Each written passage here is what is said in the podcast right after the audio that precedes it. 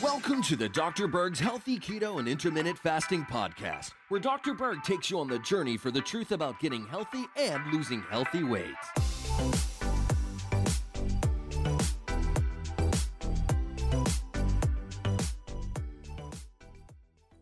Is consuming yogurt the best way to get your probiotics? Well, the answer is no, it's not.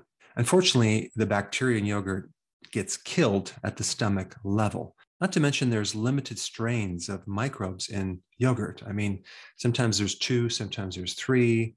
Uh, if you're lucky, you might have five or six. And the way that they rate these microbes is by a unit called CFU, and that stands for colony forming units. And so yogurt usually has about, I don't know, 3.6 CFUs. But here's the problem most yogurt out there is pasteurized, and these microbes do not survive heat. So basically, you're consuming dead bacteria, not to mention the extra lactose, which so many people have lactose intolerance. So they have digestive issues from that. Not to mention casein allergies, it's the protein in milk. Many people are sensitive to that as well. And we won't even talk about the added amount of sugar that they put in yogurt. Now, I am speaking generally. There are certain yogurts out there that are way better than others, uh, like the Bulgarian yogurt, right? That's an awesome product. But the conventional yogurts are not going to give you the probiotics that you really need. Now, what about kefir? Okay, well, kefir is very different than yogurt. The way they make kefir is with a kefir grain, which are different strains of microorganisms, which includes friendly yeast. But the word kefir is a Turkish word that means feel good after a meal. And this is probably why people uh, like consuming probiotics because it just makes their stomach feel better. And what goes on with your digestive system has a huge influence on what's going on up here. You're going to feel better in your head if things are better in your stomach. Now, kefir compared to yogurt has like nine times the CFUs. It has like 27 billion CFUs as compared to like 3.6 billion for yogurt. And the lactose, the milk sugar, is almost non existent because the lactic acid bacteria eat up uh, this lactose milk sugar and so if you are lactose intolerant, you'll have much less of a problem. And so you have more friendly bacteria and you have a lot of different diversity. You have many different uh, types of strains that are very beneficial to your gut. So kefir is a much better option, but obviously make sure you just get the plain one, not the one with added sugar. And I would make sure that it's organic and from cows that are grass fed or even sheep or goats that are grass fed. But kefir is a really good one to get your probiotics. Now, what about sauerkraut? Well, sauerkraut is not a fermented dairy product. You're fermenting cabbage. And even though per serving size, sauerkraut only has like 3 billion CFUs, the juice from the sauerkraut uh, per tablespoon has like 10 billion CFUs. And if you're going to consume sauerkraut, you usually have more than one tablespoon.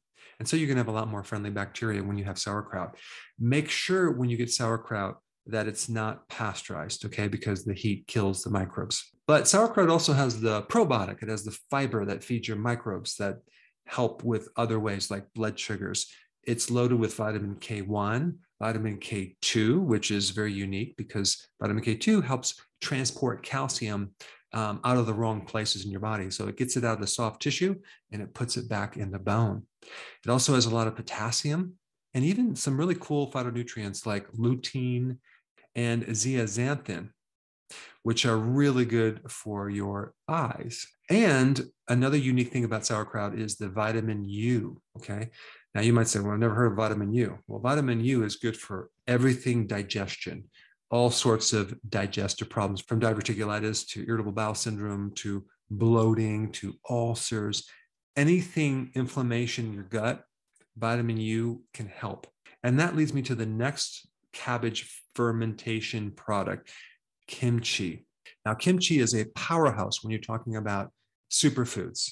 Um, it's fermented cabbage with red chili. Sometimes they put radish in there, which is a superfood. Radishes are fascinating because they have very potent anti-cancer effects. They're really good for extracting deep mucus inside your body, fantastic for the liver, and they are a cruciferous. Now, kimchi also has garlic, which is by itself one of the best things for viral infections and when so many other health benefits. Then you have ginger, okay, which is another superfood, good for your digestion, and sea salt. Now, there's many other things they'll put in uh, kimchi, but um, it's a superfood. It's also really good for sinus infections. I've done a video on it. I will put that link down below.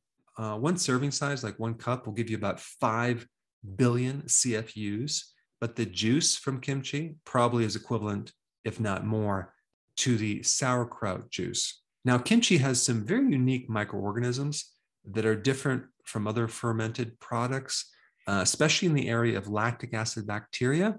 And so they can create different effects.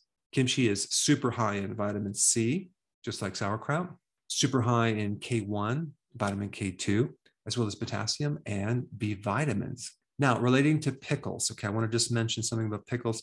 There's two different ways they make pickles. One is through vinegar, which actually is, is pretty good, but the lacto fermented pickles are much better because they're going to give you the probiotics that are going to help you. Just make sure they're unpasteurized, they're not um, cooked, and you have to keep them in the refrigerator or root cellar to preserve them.